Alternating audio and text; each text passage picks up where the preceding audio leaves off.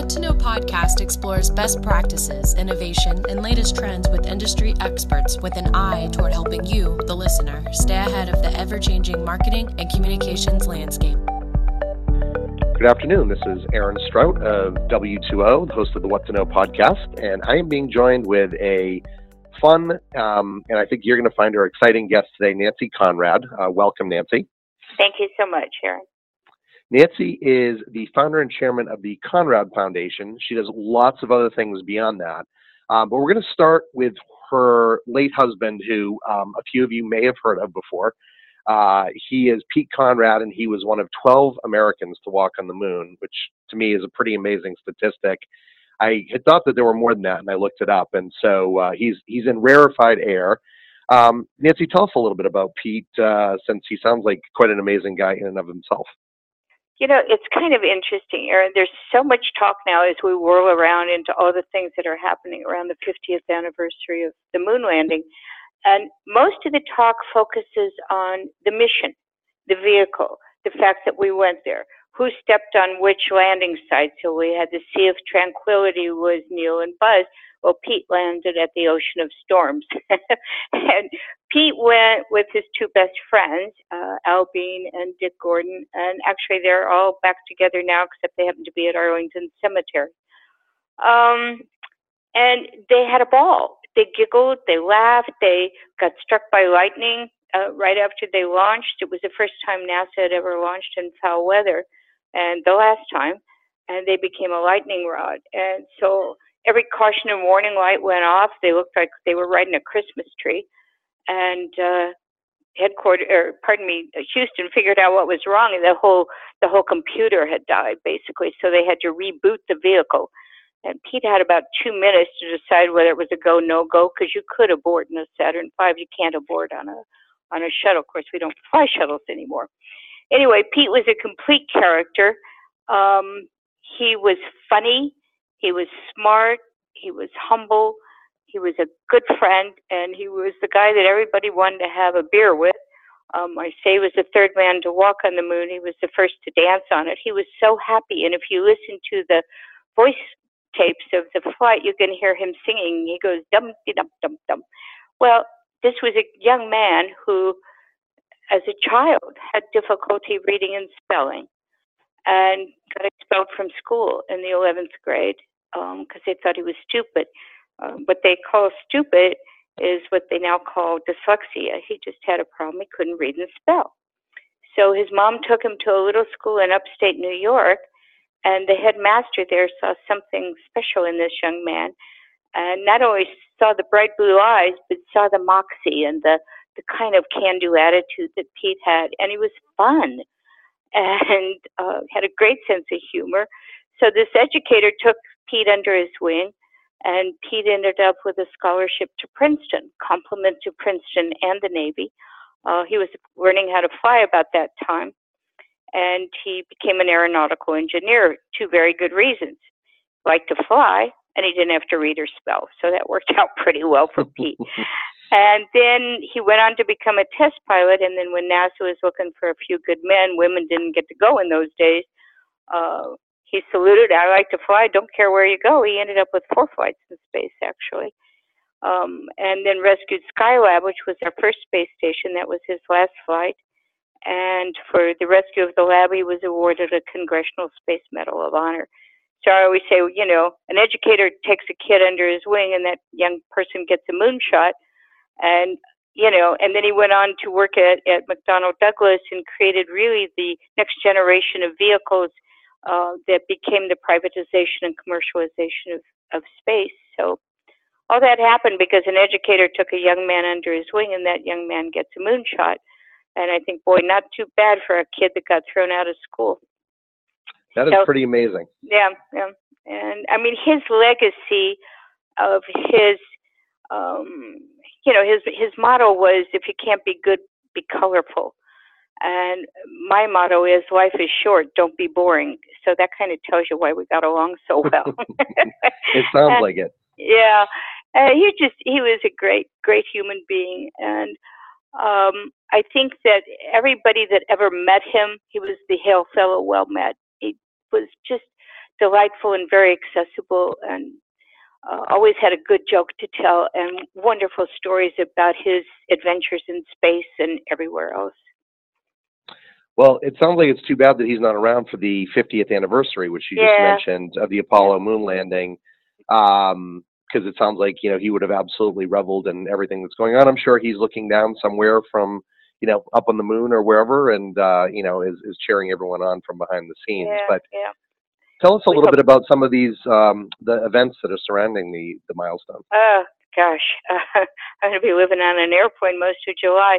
Um, there's a lovely event here at the Air and Space Museum um, for Apollo 11. There's events at Kennedy Space Center. There's events in Los Angeles, and most of the guys, you know, there there's of the eight billion people that live on Earth, 12 have seen Earth from deep space, and only four are still alive. And so those four are running around like they're probably putting in another 240,000 miles as they're zipping around Yeah. doing events here, there, and everywhere. There's stuff in New York, and uh, there's a, been a ton of events. Um, you know, we're not going to have another 50th anniversary of the moon landing, so this is the one and only, and that's rather extraordinary. And the fact that there are four guys, four walkers that are still alive is, is quite extraordinary in and of itself. Um, you know, I, I think the events marking the anniversary uh, are all so important and so interesting. And these people, we have to treasure every moment we get with them because, as I said, life is short and it can't be boring. So none of these events will be boring. I can promise you that. It sounds like it. And uh, speaking of extraordinary, um, let's talk about you a little bit and the fact that you're uh, a teacher and you've worked on transforming the way students learn. And I think obviously very germane, given uh, as you mentioned before that you know Pete was given that chance, and look what he did. Right. And so you are the founder and chairman of the Conrad Foundation. Let's talk a little bit uh, about the Conrad Foundation and the main focus of this, the Conrad Challenge. Sure. So basically, there's two pieces to the foundation of the foundation, if you will. So one, of course, is built on Pete's legacy of an educator taking a young man under his wing, and that young man gets a moonshot. So that was kind of the intent. That is the intention to give young people their moonshot, to give them a chance to actually participate in designing the future. The other piece of it is my history, and I, I'm a teacher. So it's sort of like being a spy. You know, once you're a spy, you're always a spy. Well, once you're a teacher, you're always a teacher. And my passion for education has been my entire life. Um, you know, when, when I was young, women could do three things. We could be secretaries, nurses, or teachers. So I chose teaching. Um, I didn't type very well, and I was not a, real excited about giving people shots and stuff. So I became a teacher, and I thought, well, that's a good thing for me to do. Well, it turns out I absolutely loved it, and I was a good teacher. I taught English. I'm not in science or any of those fields, but I'm a systems thinker. And Pete was a systems thinker, and the work that we do is built around design thinking and systems thinking. So we invite teams of high school students, 13 to 18 years old, from around the world, uh, and we invite them to create commercially viable products to solve global and local challenges. And so we do it in categories aerospace, energy, cybersecurity, health. We work with the Foundation for a Smoke Free World, and we work with smart technologies. So our kids are actually creating ed tech for use in the classroom. And some of our kids get patents, and some of them go on to deploy their products. Um, that's up to them. The students own their IP.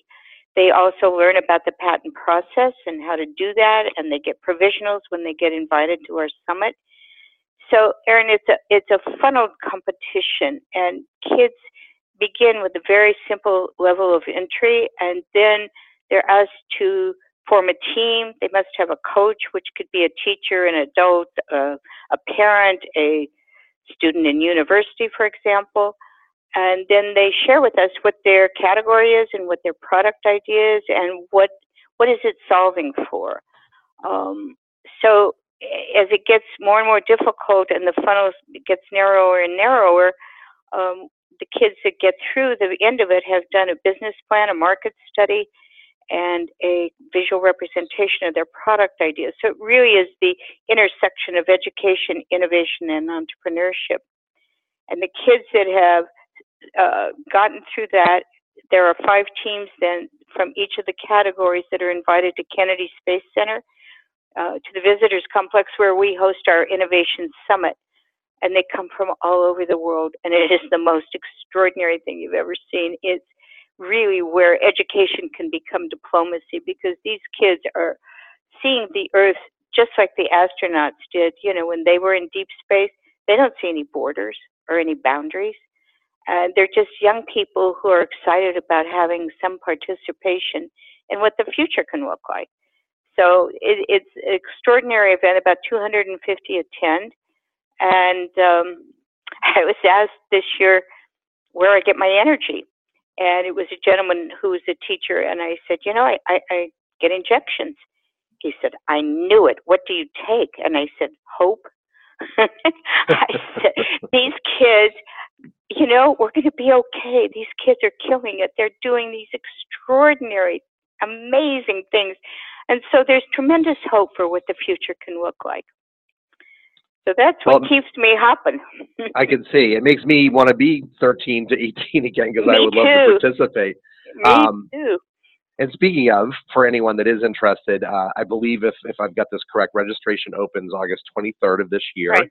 Uh-huh. And if you want to find out more, you can go to conradchallenge.org. So that's uh, Conrad as in Nancy or Pete, C O N R A D challenge.org and I would highly encourage anyone listening in who has kids or, or people that would be eligible to go check it out. And if not, maybe opportunities for sponsorships or mentorships, etc. But it, it, sounds like it's right. an amazing program.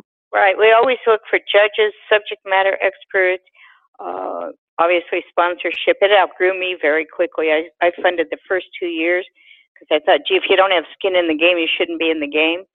And then my kids called and they told me they were going to put me up for adoption. spinning their bread. So, and it, it just got big really fast. It turns out that this is, you know, we we've got this part of my mission in all of this really is to um, reignite the way kids learn. You know, we can't do this complacency, test taking stuff anymore. These kids are bright and they need some interest and excitement and they need to be participating in their education. So we do pull rather than push education. Uh, it's been a fascinating experience. Well, as a father of three, I can tell you that I think we need more of this and less of the boring uh, sitting in the classroom learning because that really yeah. is not uh, an ideal way to learn, well, especially with all the. You know, we need innovative workforce if we're going to sustain our knowledge-based economy, right?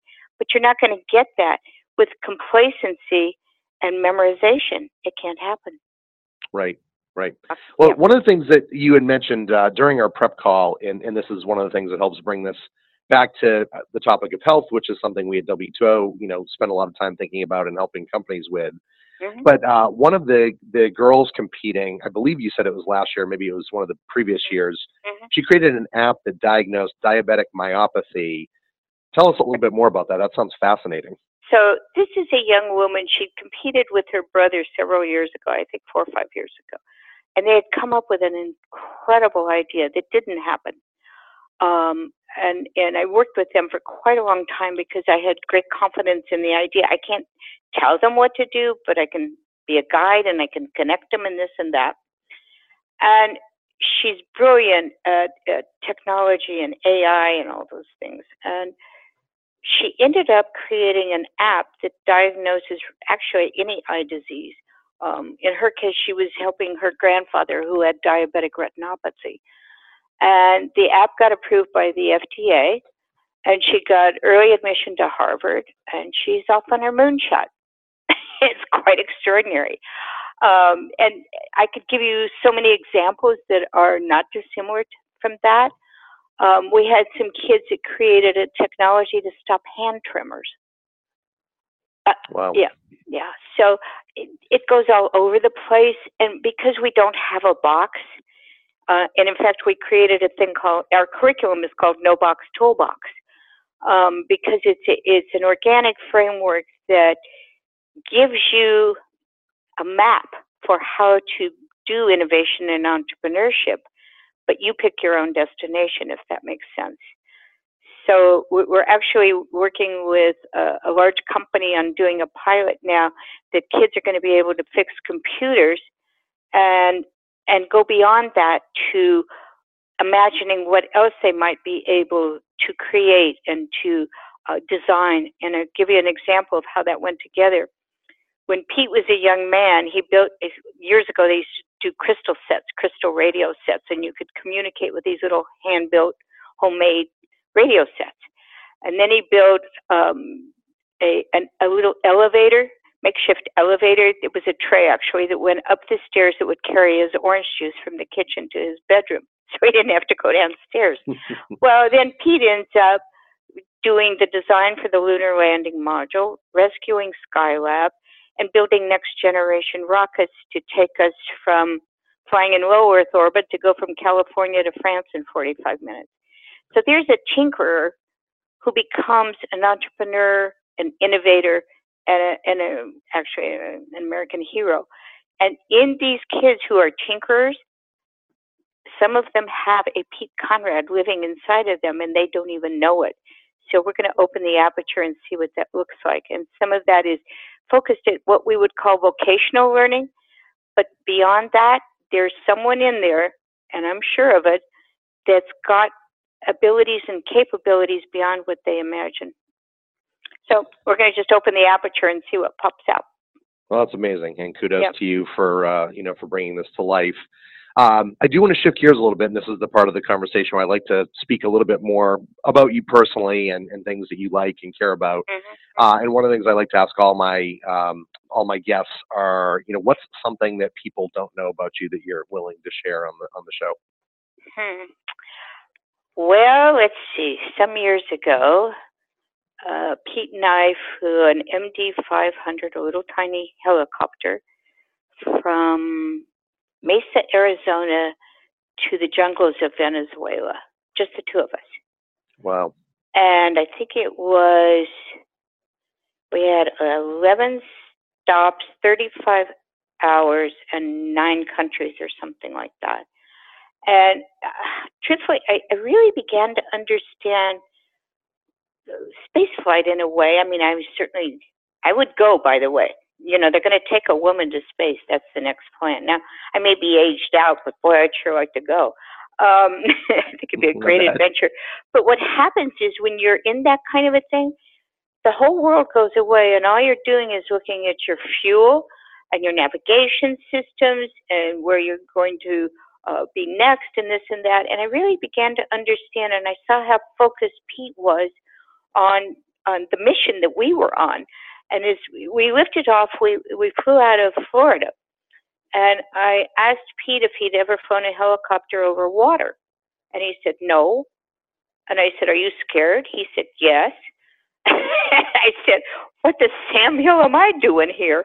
and, and we had on Mae West, we had a raft in the back, and we did the whole drill. You know, what would happen if we went in, and this and that. And as we flew over the water, Aaron, I could look down, and we were a shadow. We looked like a little mosquito flying over the water. Uh, it was a heck of an adventure. We lost communications. We had to do an emergency landing. It was a heck of an adventure. I enjoyed every single minute of it. I would do it that, again, but only with Pete. that, that, sounds like maybe the most amazing, you know, thing that people don't know about someone. So, uh, and I've done a lot of these shows, so thank you for sharing oh, that. That's, good. That's do. I get an award? you definitely get an award. okay. Uh, well, wacky things, huh? Exactly. Um, the next question I'd like to ask is, you know, for those listening in to help them build their library, what do the, the smart people that I'm talking to, what have they read recently or something that they've read, you know, over the last dozen years that they really want to share with uh, with the listeners. And it could be something you're just discovering or something you've read that's really left a, an indelible um, mark. So, can I mention two? You absolutely can. Okay. So, I still love the book I wrote with my co-writer Howie Klausner. It's called Rocket Man. If you really want to learn about about Pete Conrad, you can get it on Amazon. It's out of print, but it does have an electronic version. And you really learn about the person. This is a story of a human being of, of an adventure of a young man that I've explained some of his story to you. The other one I happen to like a lot is Malcolm Gladwell's David and Goliath, because I guess I'm small. Uh, Pete was five six and a half, and I tucked neatly under his arm. Um, and I loved the technology that was involved with that. And nobody really knew about all of that until Malcolm Gladwell pointed it out.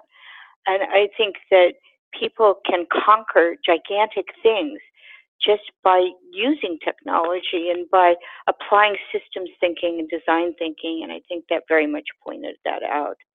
Um, he also goes into quite a bit of discussion about dyslexia and how most of the people, many of the people that have it, become tremendous visionaries and very much contribute to society. Um, Charles Schwab is one, Richard Branson is one. There's multiple people that do that. It's interesting too because in most of those cases, I believe, uh, certainly in Pete's case, it was the mother who helped him get over the hurdles that he had and was his support system. Just kind of an interesting side note. Well, great, great suggestions, and uh, it's timely given the fact that there's a movie now called Rocket Man that's out, which is about a very Yeah. different Rocket oh, Man. Oh, I just saw it. I just saw it. I love that song. Of course I do. that's Do you know that was part of a, a, a soundtrack? I think it was called Honky Chateau before it came out as a single. Yeah, I think you're right. But Mhm. I'm glad to know that because I, I was excited to see it and I hadn't read any of the reviews yet. And so knowing that it gets the Nancy Conrad approval uh, Well, makes me much more excited to see it. I, I love Elton John. What can I say? And I mean, is it? A, I, I don't know. My girlfriend that I went with, she didn't care for it. Some other guy was dissing it. I thought it was great fun. And the kid that played Elton John was fantastic. And you can't help but just um, get emotional about watching his whole story. You know, it's it's pathos. And he came out of something that was dark and difficult, oh, and and created a tremendous legacy of music that's exciting and happy and fun. And he's quite a performer. I think he was wonderful. Well, it's good to know. And nice transition to our final question, which is about music. Mhm. And it's one that uh, people either love or hate, but it always is one that I think gets the juices flowing. And that is Mhm. you're on the proverbial deserted island. You can only take one album with you. Uh, which album would you pick and why? So again, I'm going to take two. That's fine. We will Dealer's let you. choice here. Okay, I'm going to take I'm going to take the uh, uh, Honky Chateau with Rocket Man on it with Elton John and Van Morrison. I think the album's called Foreigner. There's a song in it that Have I Told You Lately That I Love You. And What a great that- choice, yeah. or great choices, I should say. So So, one one's for dancing and one's for one's for fun and one's for emotional fun. well, that works for me. That works Yeah. for me. Good choices. Good choices. Well, Oh, um, thank you. This is uh, this has been a great conversation. This is Aaron Strout, CMO of W2O and host of the What to Know podcast. I've spent the last 20 to 30 minutes. I can't remember exactly how long it is. Speaking with uh, Nancy Conrad. Uh, Nancy is the um, founder and chairman of the Conrad Foundation. Um, she is married to uh, the late Pete Conrad, who is one of the uh, 12 Americans to walk on the moon. Uh, she's going to be touring around the country and uh, fascinating person, as you can tell. Thank you, Nancy, for joining and, and making this such a fun show today. Thank you so much, Aaron. I appreciate it. Want more episodes of What to Know? We post a new episode every Thursday. Subscribe on iTunes, the podcast app, the Stitcher app, or Spotify, and view the podcast page at w2ogroup.com slash what to know.